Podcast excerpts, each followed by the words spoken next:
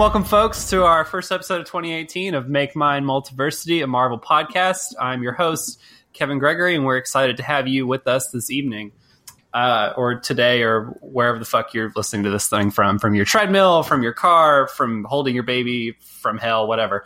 Uh, Jail. jail, prison. We don't. We don't know. Family court. We don't judge. With us today are uh, Jess and James, and oh, that was cool. Uh, and uh, we're gonna get started talking about a little bit of uh, Marvel Comics news. Let me take up the bulk of our podcast, and then at the end, we're gonna have a look after our break at uh, Avengers number six seventy five. It's the first part of the uh, No Surrender storyline, and that's what we're gonna do this evening. So let's get into the let's get in the meat of it. Um, so, for those of you who are unaware, which I don't know how you could be, um, Dan Slott is leaving Amazing Spider-Man. Oh, Oh no! After over ten years and 189 issues, God, it's been ten Did you years. the whole- Yes. Did you do the whole ten years solo, or was it that thing after Brand New Day where there were people swapping in and out and doing like? Remember that? yeah, yeah, yeah. So the first, I mean, the first, I think from 2008 to like 2010, as what I was reading earlier, he was like in that group of three writers because the book was coming out three times a month. Yeah. Um, and then after 2010, he's been writing it by himself, Okay. solo, which is really like him great. plotting it by himself and like Christos Gage writing most of it. I think. Yeah, I mean, like every comic book series nowadays lasts like eight issues. Um, that's it. Just last eight Yeah. issues. So uh, Dan Slott writing something continuously for like on his own for like eight years is pretty good, but also kind of terrifying. No, for sure. Um, how do you how do we feel about about Mr. Slott leaving Amazing Spider-Man? I mean, I'm a little sad because I like Dan Slott mostly because he was nice to me the one time I interviewed him like four and a half years ago. Uh, if you ever dredge up that interview, I think we stopped talking about whatever was happening in Superior Spider-Man, and we just like start talking about the con, and it turns into a whole like industry thing. Like, yeah, you know, like man, it's just like being at the con, and I'm like incognito wearing a Homestuck costume and not actually like have any notes on his books and how how little things change. no, but um, I think uh, for the most part, most of his stuff is I can take it or leave it. It's like a lot of Marvel things nowadays where it's so homogenized in the whole Marvel thing. There's not a lot for me to grab onto and really like, but I loved Superior Spider-Man more than anybody. Nice, Jess. Yeah, what do you that think? Um, I Dan Slott is kind of like I don't I don't hate him, but he's got some questionable behaviors uh, as far as social media goes, and he also blocked me, and I don't know why. So Oh wow, um, yeah, so I don't know, but uh, I liked Superior Spider-Man a lot, and I tried to stay with the series after that, despite the fact that I think he's kind of weird as far as Twitter goes. But um, Superior Spider-Man was really interesting and really funny, Mhm. and then everything that came after that to me just kind of felt like him writing uh, his own version of like the older stories. So like he would take something like clones and be like, all right, well, I'm gonna just do it my way now, and that story doesn't count. And it was always kind of weird to me that he did that, but um, it's a long time to be on a book in this day and age. That's a really long time. It's it's pretty impressive, even even if I'm not like crazy about him, but it is pretty impressive.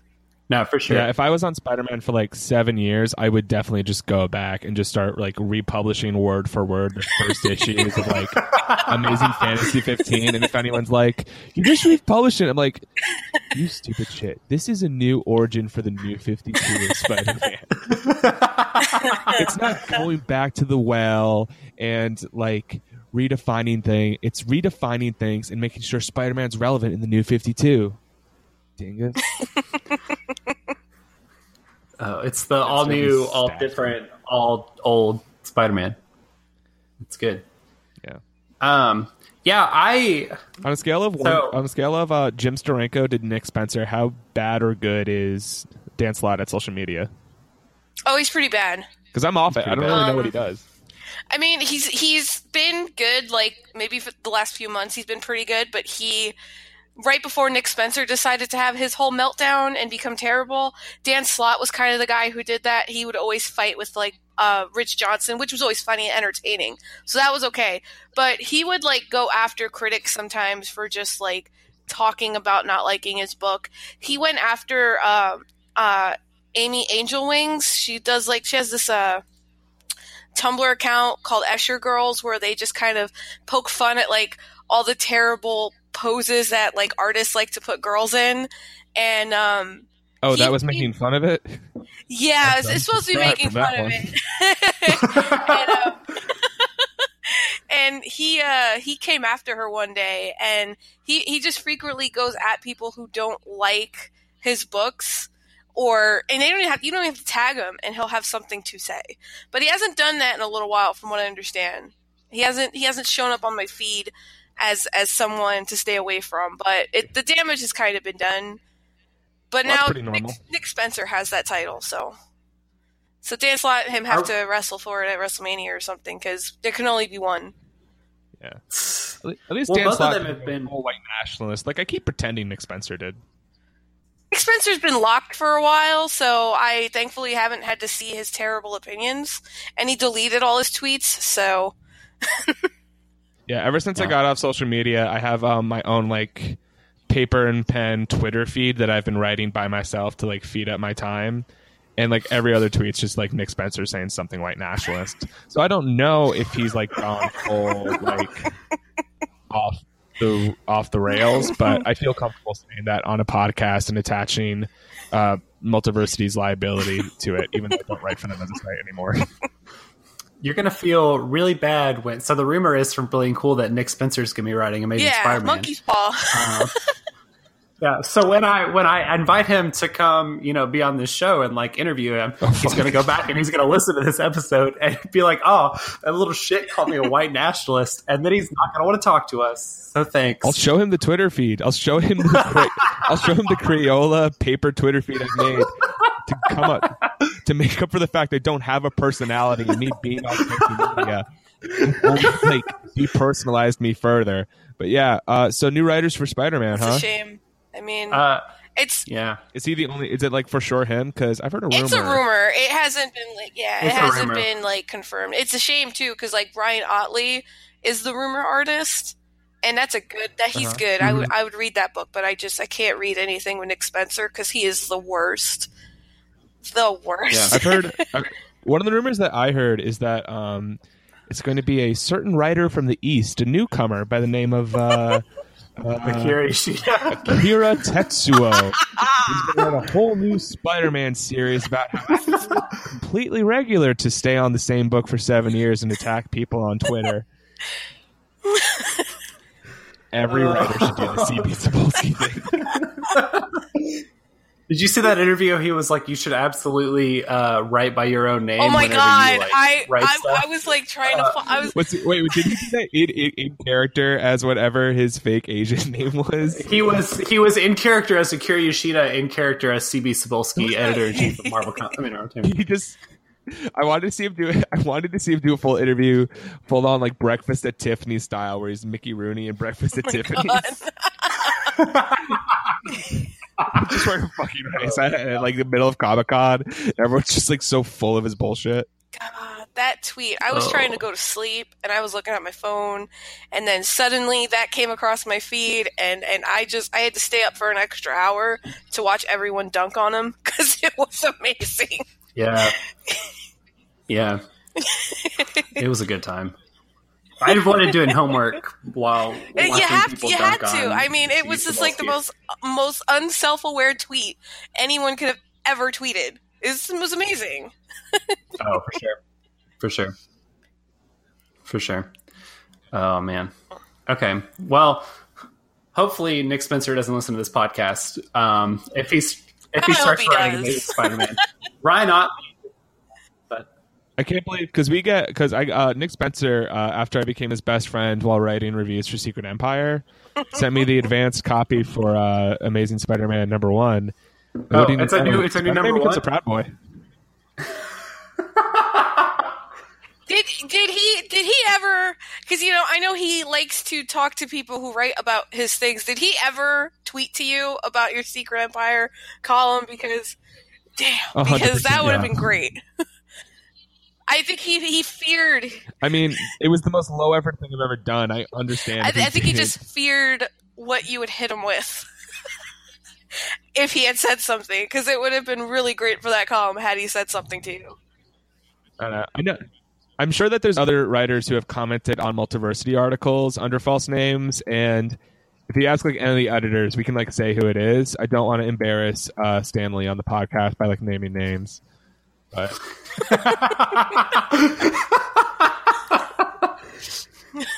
by the way, I can't believe you know how uh, they say that with celebrities, everything happens in threes. Yeah. yeah Stanley, Aziz Ansari, Enzo Amore, what a trio. All at the same time. Can you believe it, folks? oh man Oh. Welcome to 2018. oh man I have so many tweets stored up. yeah Oh, you're with your Crayola. Yeah, you're Yeah, you're restraining yourself.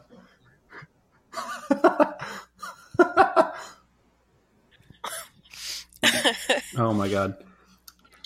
Yeah, no, I am. I am not on the uh, Nick Spencer fan bandwagon. So uh, I'm, I'm not. I really hope he's not taking over Spider-Man because I'd like to read Spider-Man. I would too. Yeah. I would like to Yeah. read it, but if he's writing it, Who I'm, would I'm good. I'm, I'll wait till that's Who would be somebody other? Yeah. Um, I actually really like the Chip Zdarsky series. So I kind of wish he would write it because I think he would just transition over really, really nicely. Hmm. I think he's good at writing Spider-Man. I mean, I don't, I'm not a fan of everything he's done, but his Spider-Man book is pretty good. So I'd kind of, I'd really love to see him switch over to the main title and be like the guy who's running the show for Spider-Man. Like that would be, that would be nice to me because he really does love the character and actually knows how to write him and be funny. So that that's who I'd pick. Okay. Okay. Just from like Yeah. who's actually That also makes the most sense. possibility, Yeah. that's who I'd pick. Yeah. hmm So yeah, but you can't do something that makes sense. This is Marvel we're talking No. about. Yeah. Yeah. I think. Yeah. I think. I think Zdarsky would be good. I think. Um. I think like Al Ewing would be really I'd good. agree. I just really like Al Ewing though. Um. Yeah. I don't know. Uh, but Slott is going to to Iron Man. I guess taking over for Bendis. He's been or writing relaunch- Iron Man for like two years now. It's He true. has. He's been yeah, writing from Tony. what I understand. Ever since Spider Verse ended and they did the Parker Industries thing, it's literally just been him doing Iron Man. But instead of fucking Iron Man, is like uh, Spider Man going like, "Oh, I don't know about being cool." Yeah. Instead of fucking, he's been cucking. Oh. Yeah. I mean, Oh. I I actually don't like Iron Man, like the character, so that's fine. He's just gonna be over there now doing that, so it's Yeah. okay. Yeah. The problem with that is the current Iron Man series is, you know, like Bendis writing it, and he it's got Riri Williams in it, and so um, it's like obviously Slott's not going to be writing her, um, and so I He guess might. the question he might be. I I do Iron highly doubt it. Little It's Ironverse where like there's like infinite versions of Iron Man. One is Riri Williams and the others are all alcoholics. Each and every single one of them. each and every one of them. Oh, Every issue is like three pages actual like art and then like 23 pages of just blackness. oh, good. Then it picks up Okay. next month. Good comic. alcoholism is uh anyway um yeah, is that mr miracle dig uh yeah so she's heading to she's gonna be on the champion series uh, that that jim zub and sean is za i can't remember say his last name are taking over uh, for mark waid and humberto ramos in april so she's not disappearing but Yet. yet but it'll be interesting to see where that character goes over the next few years because obviously Slott's coming over to write tony stark but yeah. Will she get her own title? Will she keep her own title again? Will like she get like a side title called Ironheart or whatever? I don't know. Is Doctor Doom still going to be Doctor Iron Man? Doctor Iron Man Doom. Um, I think I I'm sure that'll probably end when Tony Stark like comes back, comes back, and Bendis leaves because that was like a Bendis right. creation thing. I forgot he Um, wasn't back because they did that thing in uh, Secret Empire where they just threw him in anyway. Yeah. Yeah. Well, and he he's been he was in that first issue of Marvel 2 in 1 and was like kind of the villain-ish person. Um and like if they relaunch the Fantastic 4 in the near future, then then Doom's got to be Doom and not a good guy. But Looks like Doom is doomed. Doom is doomed. Cool. Any other thoughts on uh on Dan Slott? No. No. Cool. Well, moving on. Um, other fun news that's uh, happened recently. Um, Hawkeye and Rogue and Gambit writer Kelly Thompson has signed an exclusive contract with Marvel. Yay. Yay! That's yeah, really exciting. cool. Yeah. Yeah, she's really great. Um, so so she's currently writing or or currently already running Gambit. Um, Hawkeye's set to end. She's not writing any other things at Marvel right now, is she? Uh, no, I don't yet. know. I only read Howard Chaykin books. That's right. That's right. Oh, Uh, not uh, yet, as far as I know. I mean, she's probably already ro- ro- working on something. We just don't know what it is. Right, right. Um, yeah. What are what are some of the what are some of the upcoming books or titles or things that you think um, Kelly Thompson might be writing? There was a rumor going around um, that she was going to be taking over writing Jessica Jones when Bendis left because he said that the person who was taking over writing duties on that title was going to be a woman, um, and people just assumed. Uh, but and it was actually the solicits for uh, for Marvel's April titles came out recently, and Jessica Jones was missing. Um, I don't think it's yeah. Um, Yeah, so she's probably writing it. I, I'm, I'm like, I would bet money on that. yeah, I probably would too. How much money? what are we talking? How much you got? Uh, looking around my room, I have like four pages of Crayola. There's some really good tweets here. A couple like really like anti-inflammatory stuff, but I can block Nick Spencer if you need me to. Okay, okay. um, Just erase it. Hmm. just, just get rid of it. Uh, no, yeah. So um, it sounded like from the announcement that there were some some big things coming up with her, but um, yeah, it'll be it'll be interesting to see what what she tackles. It's kind of it's kind of so they've signed you know um, Thompson now with an exclusive and like Donny Cates now with an exclusive. Is like it sounds like or it feels like Marvel's kind of getting back to having a like core group of of architects like back when they had a group of architects. Is that what do y'all think about about that idea and about about Kelly the Kelly Thompsons and the and the Tom Taylors and the Donny Cates as being the being the new the new architect group? I mean, I like all those people individually, and I mm-hmm. like the I like most of the books they're working on. But since like the only thing I'm truly caught up on is the X Men stuff, I, I kind of would like them to bring in somebody who knows what they're doing instead of just having all these books that kind of just exist scattered. Kind of, I'd really like them to Yeah. bring in like someone who can kind of be the architect for that. Does Tom Taylor does Tom Taylor still exclusively do uh, titles where it's what if this good guy was pretty bad? No, no, he he does. Or he he writes a really No, good. that's all I uh, like. Yeah, no, he he I writes a pretty good. uh He writes a pretty good Laura in All New Wolverine. So Palmer. Mhm. I wish no, Yes, yes. no. Uh, his his All New Wolverine's pretty good. So I mean, it's one of my favorite books I'm reading, like from anyone. So Mhm. I'd like to see him do a little bit more instead of just getting like these kind of fringe titles. I mean, All New Wolverine is not like that anymore, but and he's getting the X Men Right. uh, red, red, Red. yeah. And I, Yeah. I just kind of like to see somebody brought in to just kind of guide that, but not X-Men- like maybe like I don't know, not not like a Bendis type, but you know, somebody Mhm. who knows what they're doing. X Men Red, X Men Gold, X Men Blue. What what what is this? The Green Lantern Corps?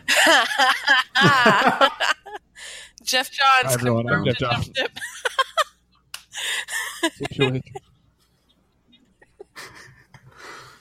Oh man. No, but Kelly Thompson's Um, good. yeah, I, no- I am. I'm. I like her. She's she's got she's done some really good books. Um, and I think one of the things that stands out about her writing too is it's not like super serious. So she she will probably fit in very well, staying like just at Marvel. Mhm. Yeah. Yeah. Yeah. Cool. Um, well, moving right along then. Um, Marvel announced their 2018 class of their young guns. These uh, up and coming whippersnap artists. Yeah. First off, making that. So, uh, so they've announced. It's all just artists who, who are really good at doing super kicks.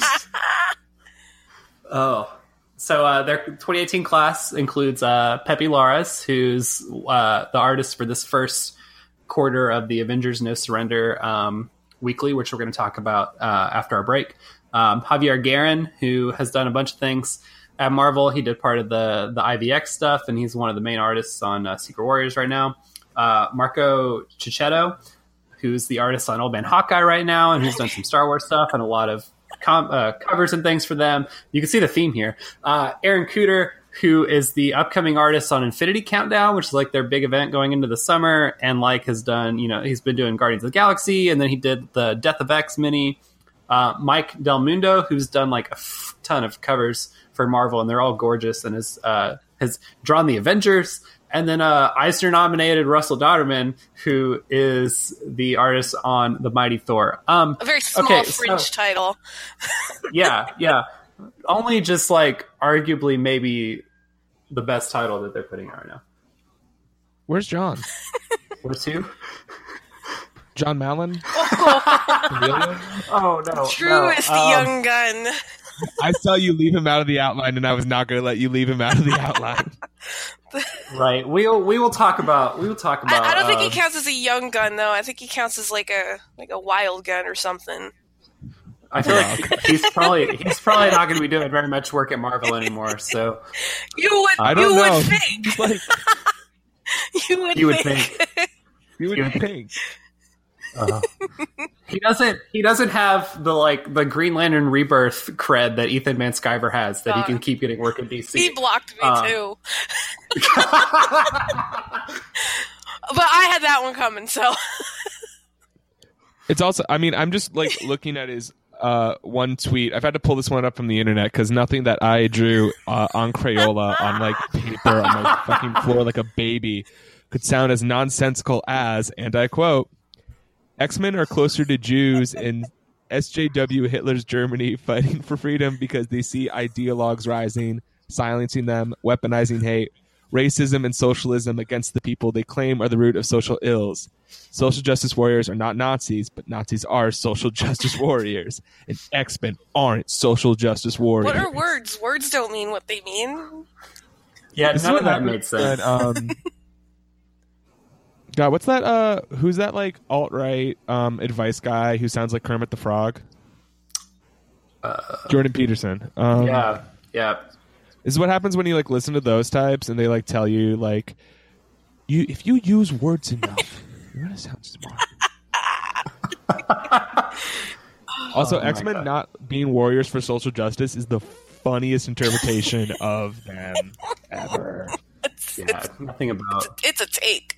It is certainly a take. X Men do not fight for mutant rights; they fight the aliens in space that I like, like the Phalanx, Kree, Uh, sometimes Skrulls. they don't. They don't fight for social justice because they're all white. Um. Also, And like that's- social justice. What even is that? I mean, Yeah. what is what is justice really? Well, What do you remember it? that scene in X Men Two when they're like fleeing from the government or whatever? I think it's X Men Two, and they go to Iceman's house, and Iceman shows up to his family, and he's like, "I'm with my friends, mom and dad. They like they're gonna like ki- they're gonna kill me." And his parents are like, "We'll never accept you because you're a gamer." like that's what X Men are metaphors for. for gamers. Obviously. Every one of the X Men are gamers being chased down by social justice Hitler warrior. I mean, it's Hitler. all right there on the page. So, It's all- all right there. Oh, So the Young Guns. So the Yeah, young uh, Guns. not not Jon Malin. He's not there. um, Hi everyone, I'm John Man.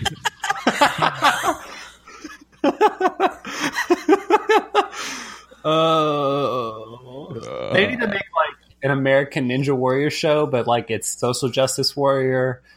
Um, We just have to be polite to someone. yeah, Go and basically, be considerate basically. or think of someone's feelings. Oh my god, it's like it's like regular American Ninja Warrior where you go through all the obstacles, but instead of like a final button at the course, you have to address someone by their preferred pronoun. Yeah, basically, basically, basically. So, like, Canary it's on the end and they're like- oh, fuck this. Hello, they're like, I John can't, I can't do it. I can't do it. If you're listening John to Mallon, this, if you're listening to this podcast, you and Nick, you and Nick Spencer both, um, we'll talk. We'll talk. walk into the sea and and not come back. I, uh, I like how um, Marty pushed uh, the narrative from Nick Spencer being like a really misguided centrist to full on SJW Hitler. This is this is this is what happens, folks. This is the fake news that they're talking about. Um, okay, the Young Guns. So, uh, yeah, apparently, if you get nominated for an Eisner, you're qualified to be a Young Gun at Marvel. Yes, I Um, mean Eisners don't mean anything. What is that? no, it means nothing. Um, so I looked at like what the original intention of the Young Guns was back, like when it was a thing in 2004. Um, and back then it was like a group of up and coming artists. Like it was a big thing for Marvel to sign exclusive contracts with these people who are now like, you know, badass professionals in the field. Like it was Jim Cheung, Olivier Co- Coipel, uh, David Finch, Trevor Hairsine, Adi uh, Granov, and Steve McNiven. Most of those people who have drawn a big event for Marvel now. Um, all of these people are people that have done work at Marvel for a very, very long time. Um, and have done great work at Marvel for a very, very long time, and have done high profile work for Marvel for the last few years. And so this just kind of doesn't make sense to me. What do y'all think?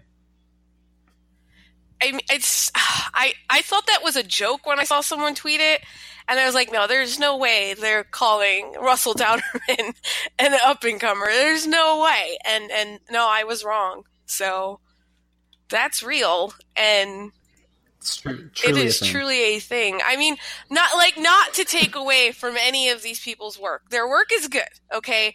But you can't like actually Yeah. expect me to think that, you know, like Mike Del Mundo and Aaron Kuder, who drew a whole arc of Superman, are just like, oh, these are up and coming guys. Watch out. I mean, how much bigger do you have to get than being nominated for an Eisner for best ongoing series? Yeah, and Right. it's one of those things where I feel like I can appreciate it on some level. Like, oh hey, um, it's awesome that like artists are getting like a spotlight and respect they deserve, but it's not going to up and coming artists uh, like Shen, that guy who did the weird bike web comic. I think he would do a great part in Marvel Comics. And it's it's almost like they're trying to respond to the DC artist and writers workshop, but like those people that have been chosen, like they have work, but they're not like household names. Like if you go up to Right. somebody who like is paying attention to comics in general, they they probably know who a couple of these people are. And you can't read the Star Wars comics and, and not know who Ch- who Checchetto is. You, you can't. mm-hmm No, for sure. And it almost like in that sense, yes. I that when I heard it, I was like, oh, this is them responding to the fact that DC's doing these artist and writer workshops every year now. Um, but I also kind of saw it as like a walk back on like the comments uh, like earlier last year when they were talking about artists don't move the needle. Um, and so they're like, look at all these artists that we have that are actually, you know, doing really good work here. Let's highlight them. These six people. That's all we got. Um, yeah, I don't know. Also, like this is a, a good. Li- I mean, this is definitely the the highlight list of the people who are doing a lot of like the best artistic work at Marvel right now, minus a you know, a good number of people. There are no women on this list, and that's I guess kind of interesting too. But I don't think Marvel really has any They- female art, very many female. They artists. really don't. Like I do um, the face value uh, column every month, and when I'm going through just covers, it's like near impossible to find a single woman from like any of the big publishers to include on the list. There, there just aren't. There, none, Mhm. none of the publishers. They're just not hiring women artists. You'll get writers here and there, but you're just not seeing um, women get hired for artwork. I don't. I don't know why. I mean, I, but If Marvel has, it's it's not just Marvel. It's like everyone. if Marvel and DC Right. have trouble finding female artists, why don't they download Tinder? Oh my god. No, just Tinder for comic artists. That's uh oh, just Tinder in general. No, you're you're even better. Um, yeah, I I I don't know that I can think of a single artist that Marvel has right now that's um that's a woman. Like I mean, like I can think of like Jordie Bellaire does a lot of colors for them and stuff, but I, I can't think of like a a main artist on a series that um that's a woman. Like I can think of a handful, I guess, at DC. Like they have Joëlle Jones and like Nicola Scott Like and Annie Annie Wu um, does you know, covers for them here and there. Um, yeah. Wu. Uh, Mer- America, I America think they hired that new Asian um, artist. Um, she's like really new. Her name's uh, Akira Yu Yu Hakusho. She's doing a whole artist about this uh, SJW Hitler. Aw, fell for it again. oh man. Got me again, Marvel.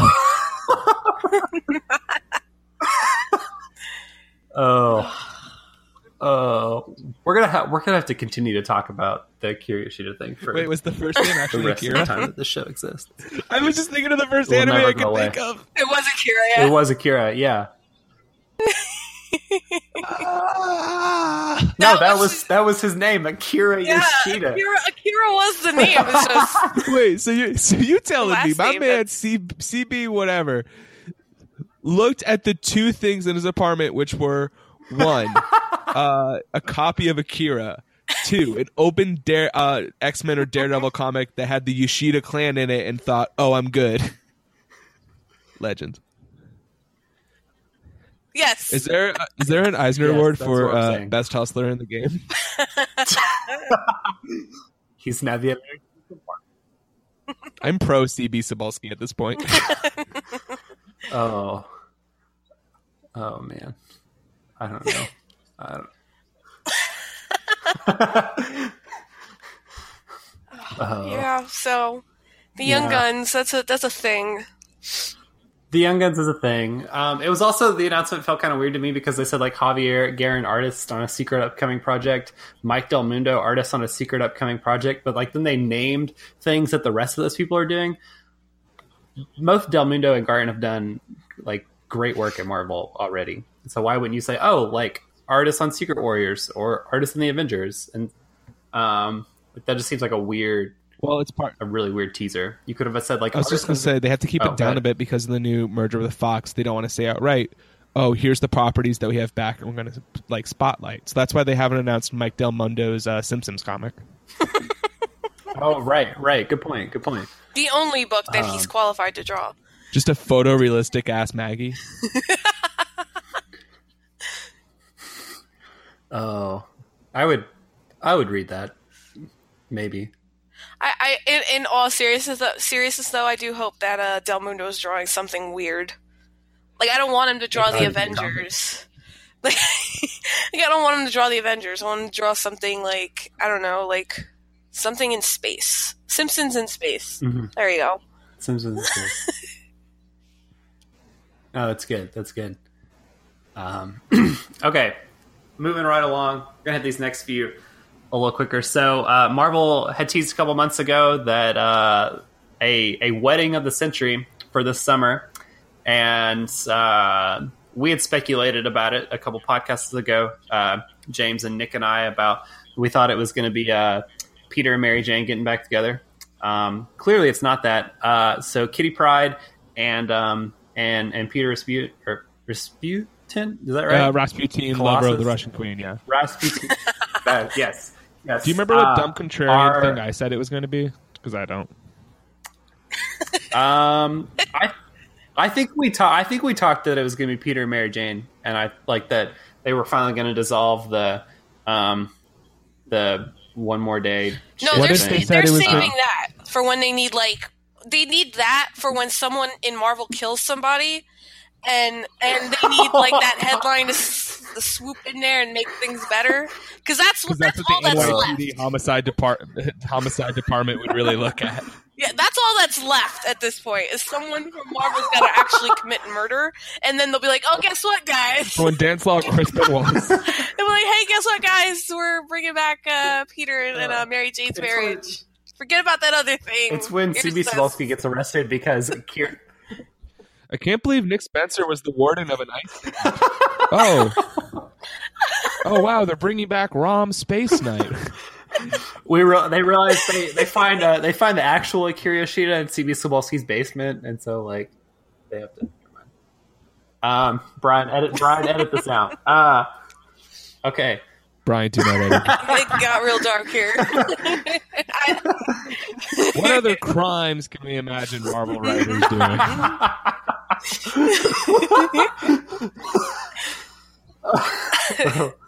Oh god. Uh, Garth Ennis actually got caught with the IRA this time. Oh, Ike Ike Perlmutter has has ties to Russia. And at that point, then we get, "Oh, look, Bucky and Steve kissing. They're together now. There you go." Wow. My comic is finally gay. I can end it. That's all I can. That's it. That's all that matters all now. want. Well, that matters. Gay comic. Thank God. I don't know what this is. Oh, this is this is so so. Kitty and Kitty and Colossus. Colossus are getting married. How do you think they fuck?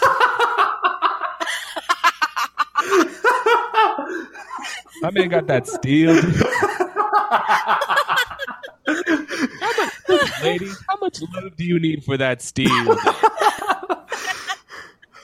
Because it's strong. It's got the power of the Soviet Workers Union behind it. Oh God. um. You think that sometimes you just see the a scene at the X Mansion or whatever, and it's Peter holding like a big box from Amazon, and they're like, "What's in the box, Peter?" And he's like, "Not lube." Uh, She doesn't need a loop. She just phases right through it. You know. what? oh man. That's her. Talk about hitting that That's her- back wall. Oh, never through the whole body. Uh, Yeah. yeah. um. Yeah. So Peter, Peter, and Kitty are getting married. you say Peter, and I can Congratulations. Peter Griffith. Griffin. Peter Griffin and yeah, wow, uh, and X Men. Seth MacFarlane and Peter, uh, anyway. you can't marry Kitty. what do you think about your new friend, Wolverine? Peter, she's right. Oh, come on, Brian. Let me have this. Oh, this is dreadful. We're going through the whole cycle of characters from Family Guy. oh, I don't know if I wanted this. I'm Chris. And I'm Meg. Okay, I'm done. So Kitty and Colossus are getting married. And X Men number thirty this summer in June. It's a thing. Um, how do we feel about this? What will Quagmire think of this? Uh, Jess, how do you feel about this? You feel like you would be the one that's the most invested. Um, I mean, it, it, it's so obvious, and I think it's mostly for like people who are over forty, because like honestly, their relationship kind of ran its course, and it's like really weird to have them step backwards like this when like when you think like when you think about like Marvel superhero characters in general, like they don't get to age and they don't get to evolve often. And Kitty Pryde's like one of the rare few that actually has like grown up. So like she's different now. Like she's she's not the teenager she was when she first showed up in the X-Men comics. She's she's an adult. She's now a leader and it's like really it it kind of counteracts the story a little bit to now have her back with him. Mhm. So I, I think it's just to sell books, to be honest, and, and more of a nostalgia thing than actually enhancing the story. But that's kind of what X Men Gold is anyway. So I'm not surprised. I mean, I, I'm I don't really care one way or another. It, it it's just it's not very exciting. Yeah. as Multiversity's age of consent law expert, I think it's totally normal that we're still doing a storyline where a 33 year old or whatever, like steel Russian man, uh, started a relationship with a girl when she was 15. Oh yeah, it's, And we've all just like kind of just pretended that she aged up while he wasn't like 30 the whole time. yeah, it's bad. No, it's it's bad. The 80s was a different. Remember when he like fathered like uh, a kid in a threesome with like some people from the Savage Land? What? Yeah. Colossus is Colossus he's like around. they like went to the Savage Land and he was like, "Kitty, I cannot love you. I am I I." Uh, Lenin himself with the chastity built around me. And we go to the Savage Land. He like straight up just has a threesome, and Kitty's like, "Why?" Colossus Oh, is- dated Domino for a while, and it was good because it was age it was age appropriate, and it was uh, it was age appropriate, and it wasn't. But she like- can't phase. How would she handle that She's Domino. She just she just can. I guess. I don't know. Is that her good luck powers or whatever? Yes. Did he get torn in half by steel, raw steel, straw steel? Uh, hey, Brian. Actually,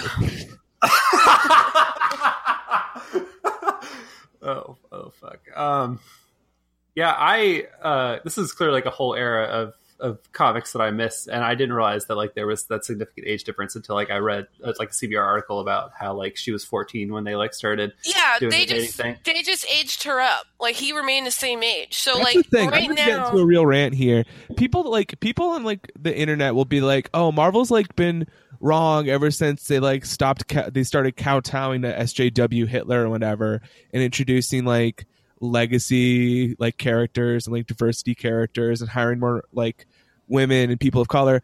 It that's not true. It's gotten worse, and it's gotten not because it's more diverse, but because it's not nearly as horny anymore we don't have comic books who like where it's like men who grew up like completely isolated get like control of these characters that they liked and read while they were going through puberty and got to take their frustration out on them by making them like go on uh, threesomes in the savage land or date deathstroke or whatever that's why comics aren't cool anymore yeah people fuck but they don't fuck weird anymore You you want you So- want real? DC's awesome right now because in Deathstroke they're like talking about age of consent law between Deathstroke and Terra. Yeah. That rules. That's comics. That's art. Meanwhile, in Squirrel Girl, it's like, oh yeah, I'm like happy to live in the city and have a part time job and do crime fighting. And at no point has she been taken o- advantage of by a weird older man written deliberately to act like Warren Ellis. oh my god. Oh my god, That's comics. that's comics apparently. Oh, oh. So wait, so what you're saying is that comics are bad now because there's not weird sex stuff. Yeah, it's not horny anymore. It's not weird horny. Make comics horny again. It can be a little horny where like Star Lord will take his shirt off and I'll be like, "Wow, isn't that hot?" And I'm like, "You." Until Star Lord goes back in time to impregnate his mother and give birth to himself, while the Avengers watch and cheer on. Comics. It's just pictures. That- that- It's just pictures. that's wow. So no, that Brian, read it out. Edit out the rest of this episode. Read it out. so Jesus. Your horny tirade uh, had salient point. An upvote for you, my dear sir. Back when we didn't have upvotes. so so yeah um that's that's the weird thing about kitty and peter it's it's that he has remained the same age and kitty has gotten older so it's stupid to now be From like oh yeah to 16, just right. how old was he? When she, how old was Kitty when she fucked Warren Ellis's stand-in? huh you know i'm not sure Hmm. I know she's supposed to now at don't least know. be in her twenties. Like she's she's an adult. Like Ah. she is, and that's kind Yeah. of why everyone's just kind of excused it now. They're like, well, now she's an adult. I'm like, yes, but she's Do you going think they'll do that where they age up certain characters to the point Probably where it'll barely. be okay for Gwen Stacy to date Norman Osborn? Yes, It's It's the same thing. same thing. It's, that's what they're doing. I mean, Nick Spencer's that's- first act on the new Spider-Man. he'll rationalize it saying, "Yes, but don't you understand? This is like the ultimate good versus evil." And Peter, and I'm like, "No, Nick Spencer, that's pervy." And it's just- ultimate good versus evil. Peter versus not uh, Norman versus Peter. Fuck versus cuck. oh man, Oh man. Okay, we gotta we gotta keep going. Um, all right. So a couple more things. Uh, Marvel announced that we were gonna get five Wolverine one shots over the course of April and May. I I I couldn't tell you. I couldn't tell you. The first one's called the first one's called the the Hunt for Wolverine. So maybe um, being written by by Charles Soule, art by uh, Dave Marquez. Um, Oh, I have a porn like parody title for that one, but I can't say it. Yeah, please don't. um, um, so, so it, the, these stories they're gonna, good God, uh, are gonna be uh, from a bunch of different genres. Like, there, this first one's like action adventure, and then there's gonna be a, like a, a horror one, and then like a uh, detective-y one. They're all gonna have different creative teams. Um, they're gonna explain the story of how Wolverine came back in Marvel Legacy. Um, but for 56 pages for six bucks, um, guys, who who needs this in their lives? Well, I mean, I've like grown up with like a wealthy inheritance since like, and especially ever since my dad became president. Um, like I just spend money on like these six dollars. Oh, that's right. I forgot you were Barron Trump. That's- Barron Trump is yeah. literally the demographic market for like every comic that's like, this is 22 pages and six dollars.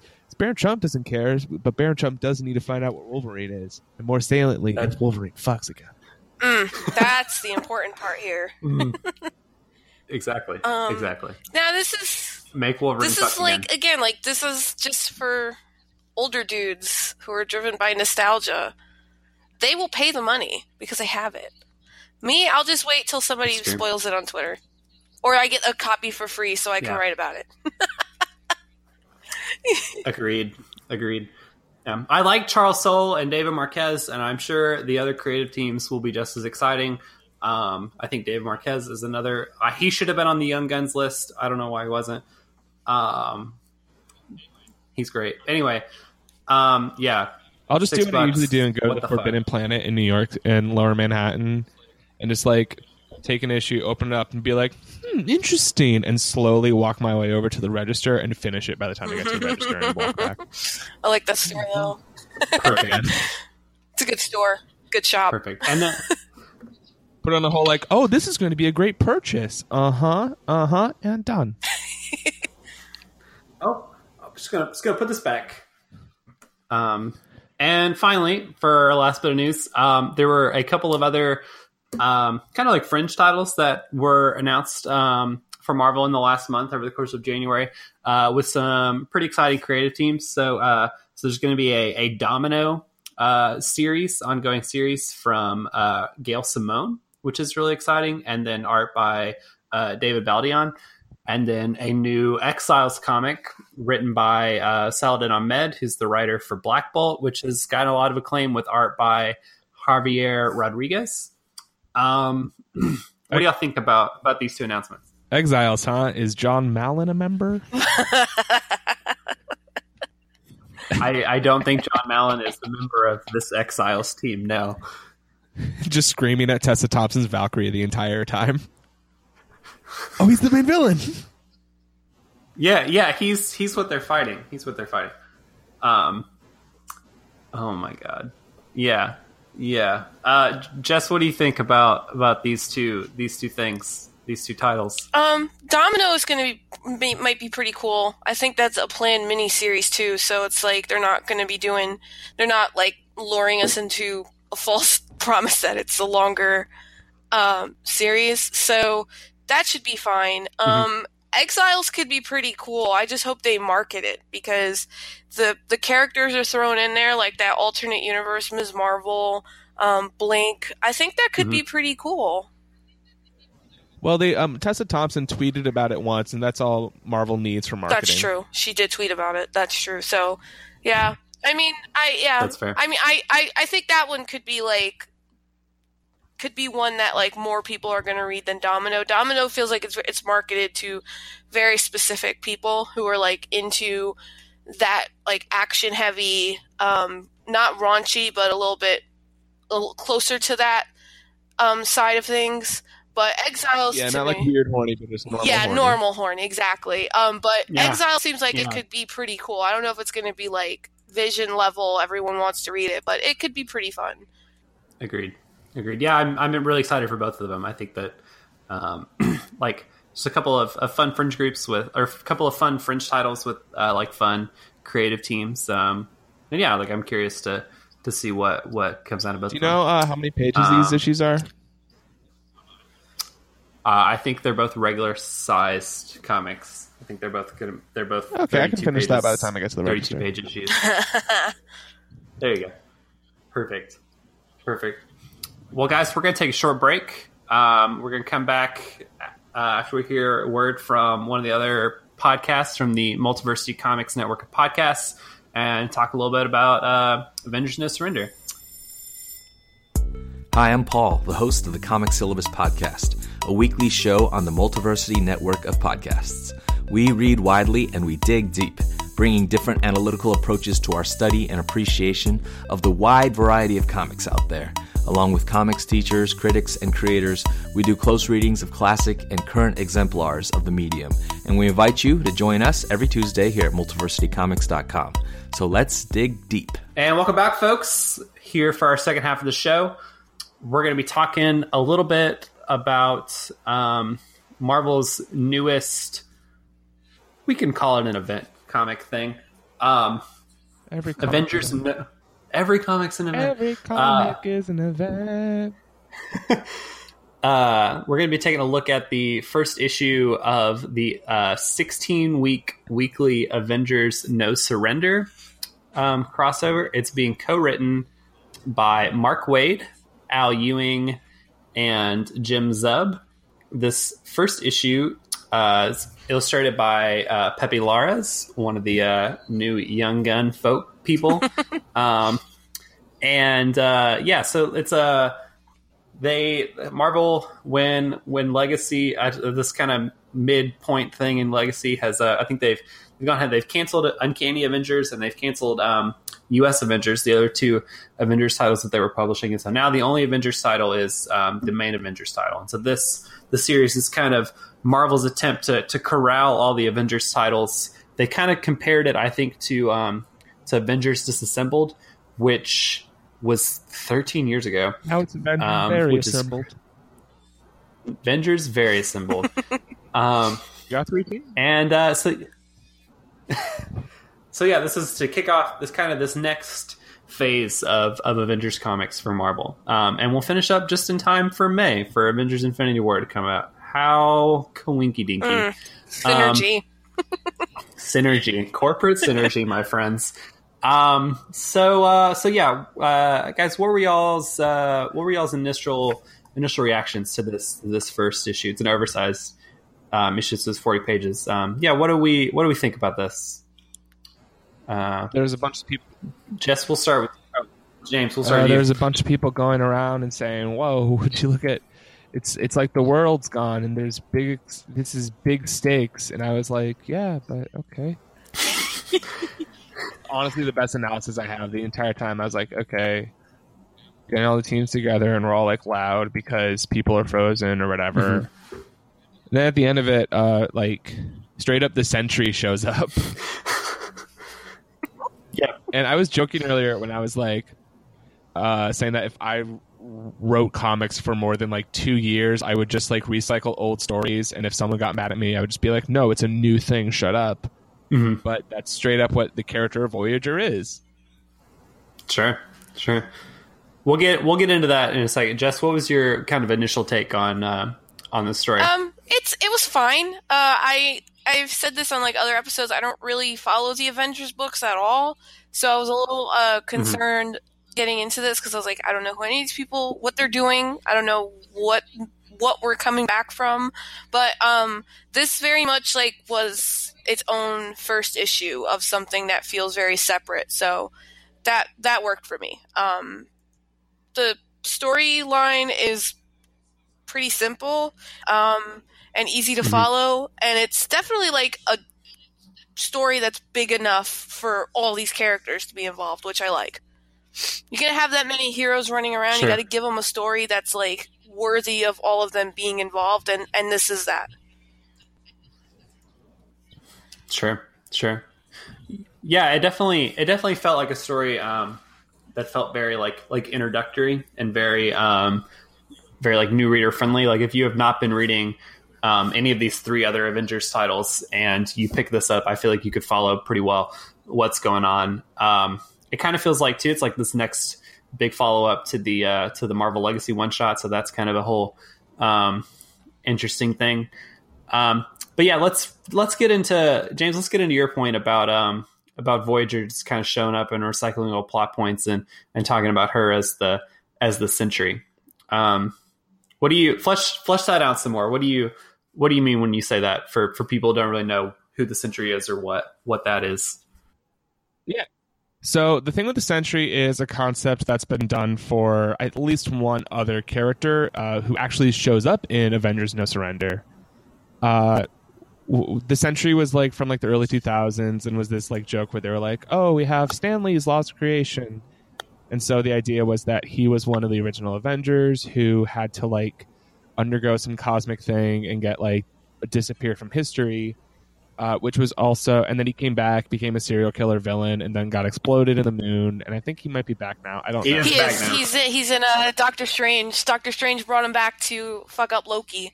It's great. Yep. Sounds fun. And That book is really good. Yeah. Cen- Sentry's also been done like a- about a decade earlier when Christopher Priest did a hero called Triumph, whose entire thing was he was part of the Justice League, had to disappear and was erased from the cosmos or whatever. And then when he came back, uh, everyone in the Justice League was like, "Yeah, we really don't know who you are. Fuck you, Mhm. dude." And he became a supervillain, got turned into a block of ice or something, and got killed. And he shows up in because I was doing some like reading on this. Um, Voyager shows up at the last minute of No Surrender as the person who like brings all the Avengers together. She was the statue on the Avengers uh, mansion that had like the unknown hero on it. And her shtick was that she was one of the original founding Avengers, but got in a fight when the Avengers were fighting. Um, this was apparently a real original Avengers story Mhm. where they were fighting the Squadron Supreme, who were like the Justice League knockoffs, and she fought the Triumph knockoff and got uh, erased from time and space until now. Mhm. And the fact that she's del- that they deliberately put her up against a character who's very obviously like the inspiration for that idea of a long lost hero makes me think there's more like they're going to do more than just another Sentry Triumph thing, but I don't know. Yeah, yeah. Well, because that I think that happens in the in the second issue, like because they're explaining her backstory and trying to like the characters that remember her are like, oh, we haven't seen you in forever, ha ha ha. Um, I think one of the interesting parts of that too, I remember reading, um, is like Mark Waid's the guy who created Triumph and like did that that JLA story, I think, and Mark Waid's one of the one of the co-writers on this this whole thing as well, and so um, it's interesting, you know, like reusing again, like reusing concepts that he's already used back in the 90s and, and, and telling this different story kind of here. Um, Yeah. yeah. Uh, so, uh, so this is, uh, Pepe Larraz, uh, young gun artist person here. What do we think about, what do we think about the art on this book? Pretty good. It's fine. I mean, it's it's. I mean, I don't like to say house style because that seems like it really takes away from the work that goes into it. But it's not like crazy different from anything I've come to expect from like an Avengers book. He does some really good action scenes. I'll tell you that. Yeah, mm-hmm. He does Yeah. some really good superhero action scenes. They're they're good. Really, he he uses the whole page and. He It's one of my biggest pet peeves is what like one of my biggest pet peeves with artists is when they don't care about the backgrounds and you get Mhm. a lot of those panels that are just like blank space and you're like but where does this happen what is this and Yeah.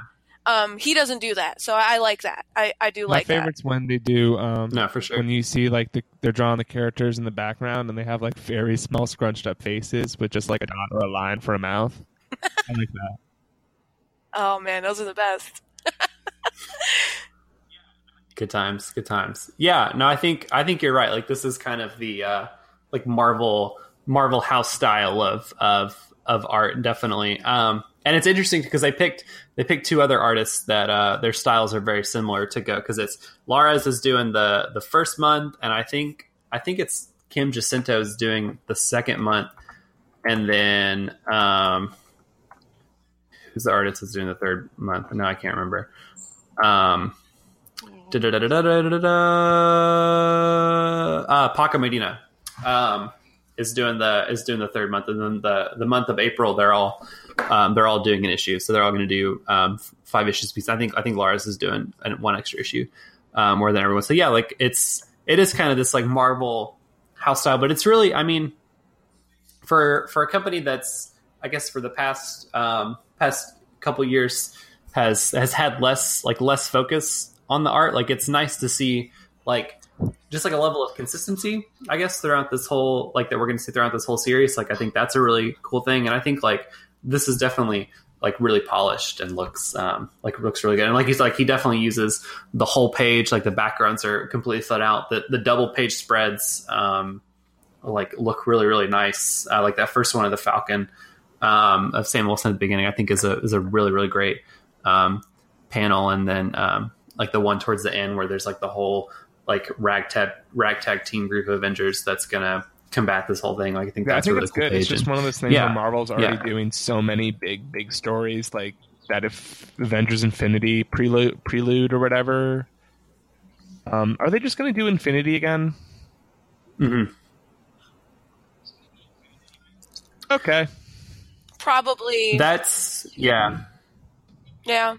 Yeah, yeah, and it it'll be interesting to see what happens with that, I guess, because they they've teased like this is going to be the biggest Infinity story that we've ever told. Ah, um, I mean, for this year So- at least.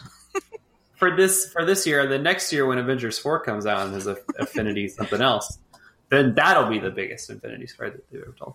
Um, yeah, so uh, and you know it's Infinity Countdown leading, leading into something else. So it's interesting. They have they have so many, um, I guess like line wide events going on right now. Like this is like no surrenders. What's going on with the Avengers? Um, like the Spider Man stuff just wrapped a crossover this last like the like Venom um, Spider Man crossover, and then like Venom and and the X Men Blue are about to cross over and do stuff, and then like Doctor Strange is about to do that uh, Damnation or Tarnation whatever crossover thing um, that they're doing with Nick Spencer and Donny Cates. Um, and then like the Infinity Countdown is basically is like it seems like a very self contained kind of cosmic story because it's like basically spinning out of everything like Gerry Duggan and Aaron Kuder and Marcus Tobe been doing on um, Guardians of the Galaxy. Uh, so yeah, like they have a they have a lot of pieces spinning right now. Um, a lot of things that feel big but are maybe not big going on that are hopefully leading to something that's a lot bigger. Um, yeah, I don't know. So who do you if if they're doing like if if they're not doing a sentry thing with this character, who do you think she is? Um, I have, I really have no idea. Like it, it seems like, uh, I think like why I point out the fact that that Mark Waid is one of the co-writers on this because he is the one that that has wrote has written a story similar to this um, in the '90s, and so I really feel like he's going to be able to to kind of like subvert that um, like that expectation or that trope that we have for this character. I think this is my prediction of what's going to happen. I think it's going to kind of go the way of um, that that JLA one shot that Grant Morrison wrote with um, was that that character's name like Element Woman or something like that. That like she she like became part of the Avengers or the the Justice League and then like was like evil but was going to infiltrate them and then like ended up liking them and ended up like sacrificing herself at the end to like save all of them um like i think it's going to be something like that where like this this uh this voyager character um she'll like she'll be an important part of this particular story and there'll be some like weird gobbledygook where she'll be like kind of evil or like influenced by something evil and then they'll realize that like oh they've been you know mind controlled the whole time and like they really don't remember this character or like time's been fucked with or whatever. And like by the end of it she'll be the hero that like sacrifices herself to save the entire earth and like put it back where it needs to go and then we'll never hear from her ever again That's, That's probably exactly- like the most likely thing that's going to happen. I, I, I, I think that's what's going to happen. Yeah. I know I saw a lot of Mm-hmm. people uh, speculating that they think this was Valeria. Um, but I don't Oh, think that's going to be the reveal because I think they're saving that for two and one. What if it was John Madden? yeah Malin. yeah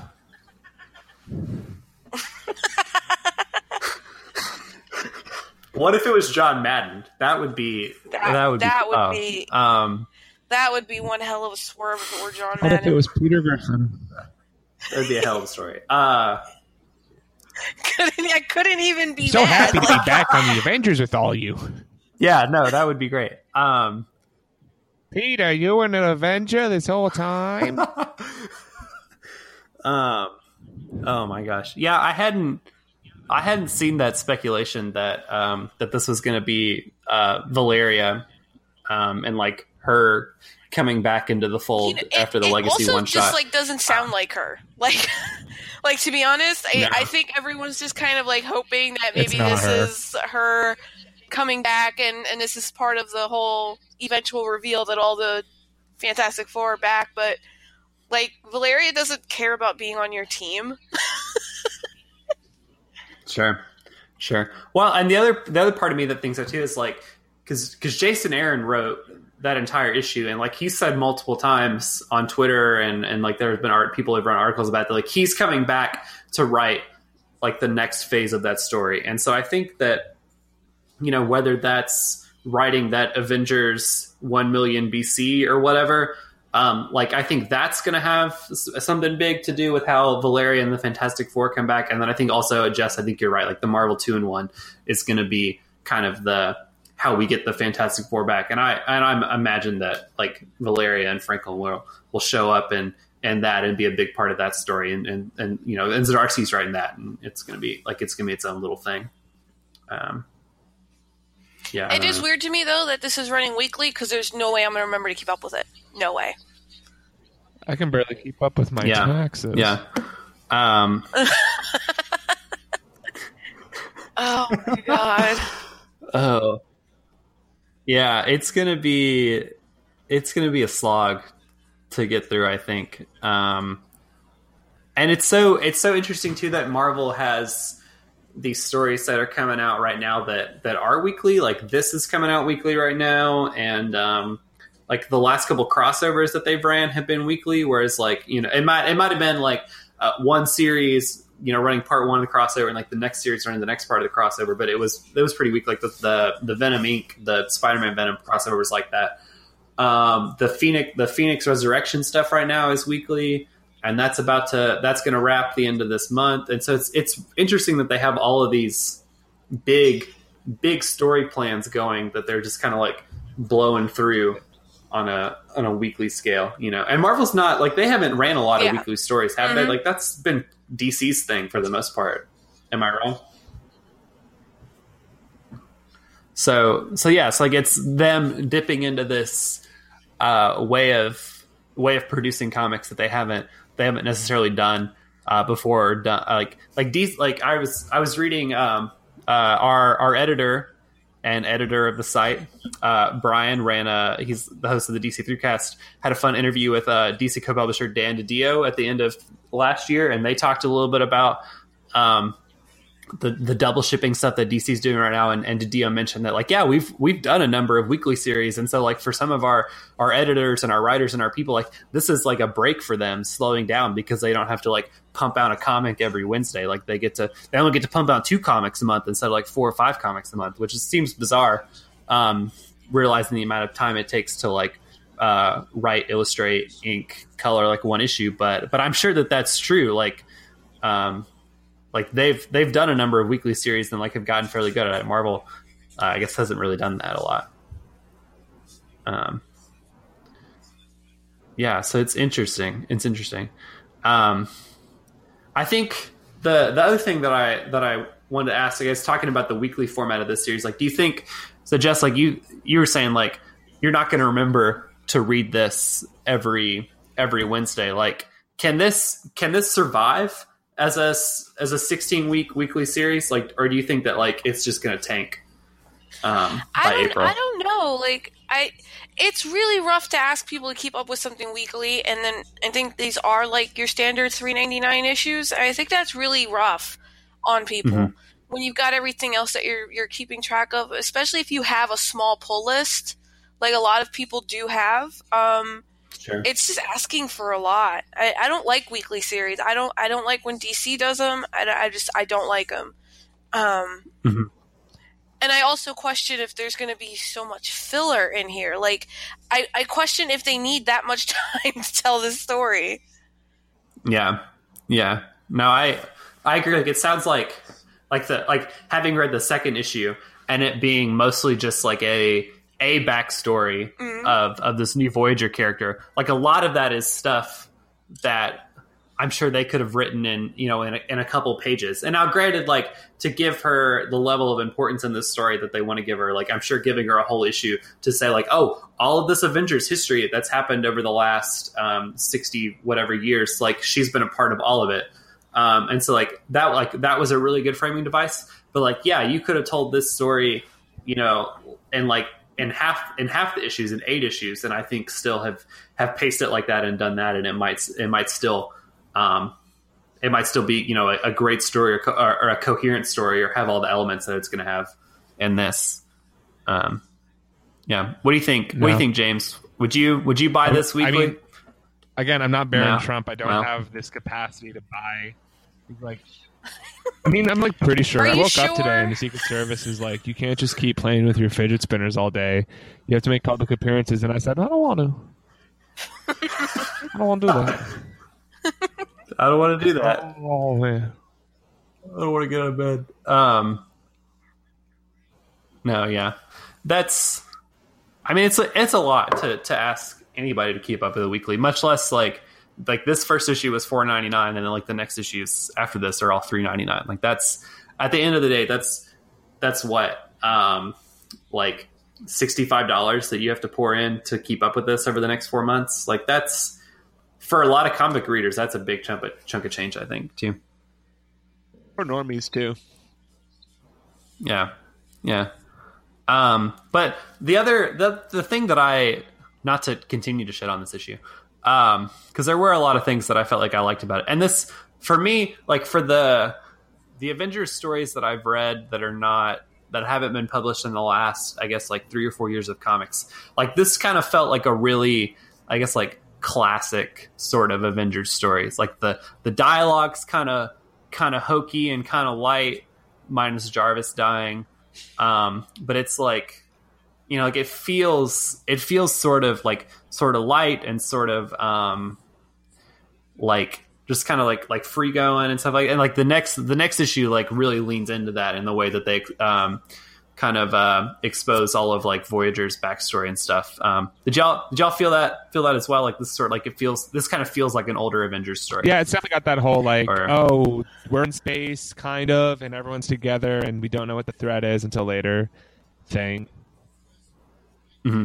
The only thing I think that that hurts the story in that regard is the characters that they use, because everything's been so weird with in in the comics at least you don't have like you don't have captain america leading the team. You have you have falcon instead. Mm-hmm. and for comic readers that's fine. We know these people. We know falcon. We know rogue. We know jane foster thor. You know we know these characters but it's a little bit of a yeah. tough sell, I think, to sell it to somebody who only has seen the movies. And if you're trying to say like, oh yeah, you should read this because it's kind of it's a big scale story like the movies and then they read it and these aren't even characters they're familiar with because you got to understand like we're coming at it from people who read a lot of comics there's people who don't and they only sure. watch the movies it's it's a little bit of a tough sell when it's not those characters sure sure yeah this is a very this is a very eclectic lineup. Like it is very much a combination of um, all three of those those titles that all three of the of the co-writers are coming from. And so,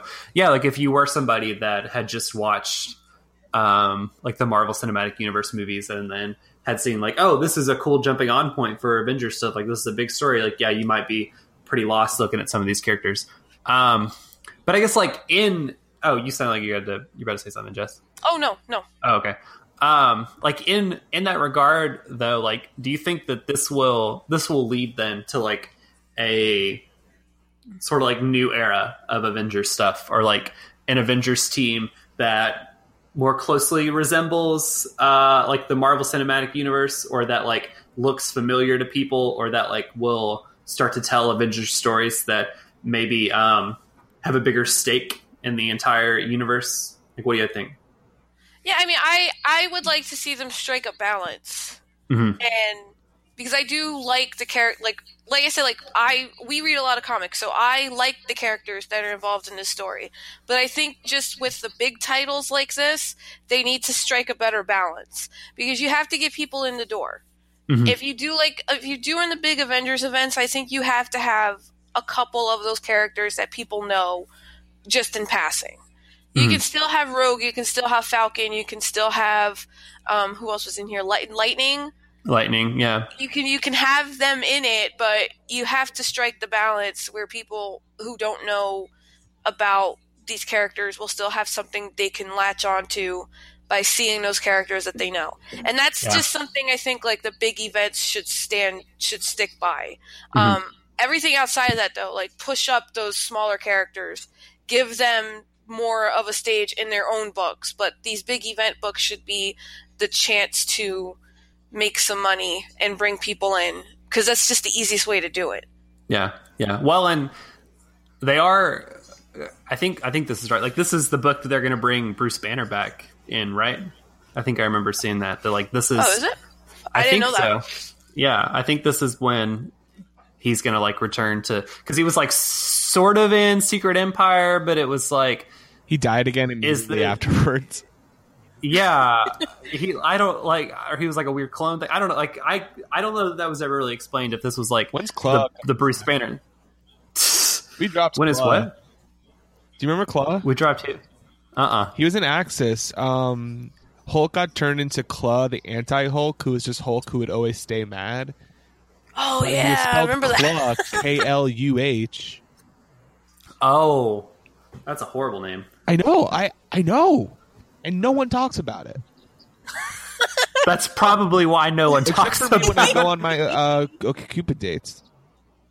oh and you talk about Kluh.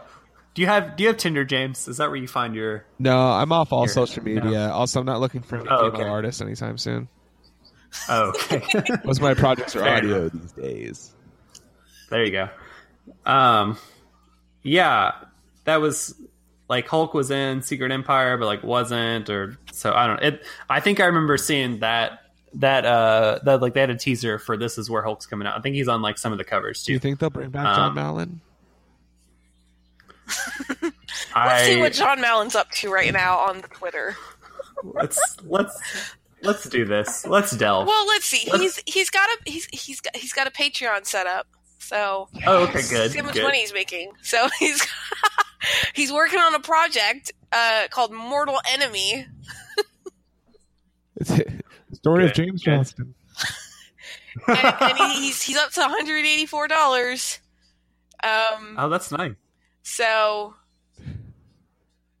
so that's happening, and let's see. He's he hasn't he hasn't talked bad about the SJWs for a little while now. He's he's been a little quiet. Uh, he does Right, have he is he, nice. he is following only sixty nine people, so nice. Yes. Nice. good, good. Uh, he, he's he's been fairly quiet since since the internet just kind of uh jumped on him. So I Uh, hope he fucks. he he did he did retweet somebody that says I agree with you. I think SJWs are fascist.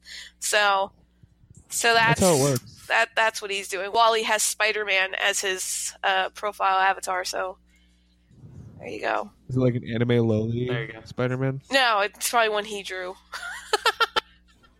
It's got he's got like a really big face, like really Yeah, like big. the eyes are as big as like his whole side of his face. So John Malin or Spider-Man? probably both. both, both. Uh oh, Oh. Oh. Oh, Okay. Anything else? Oh. Anything else uh, to say about uh, about this issue, guys? No, I'm. It was a comic book. It was a comic book. Yeah. It was a comic book. It was a comic book. It was a comic book. And yeah, it'll be it'll be interesting to see what happens over the course of this uh, the next 14, 15, 16, whatever weeks uh, till the story ends. can't wait to read one Um, more. What? I can't wait to read one more of these. then forget.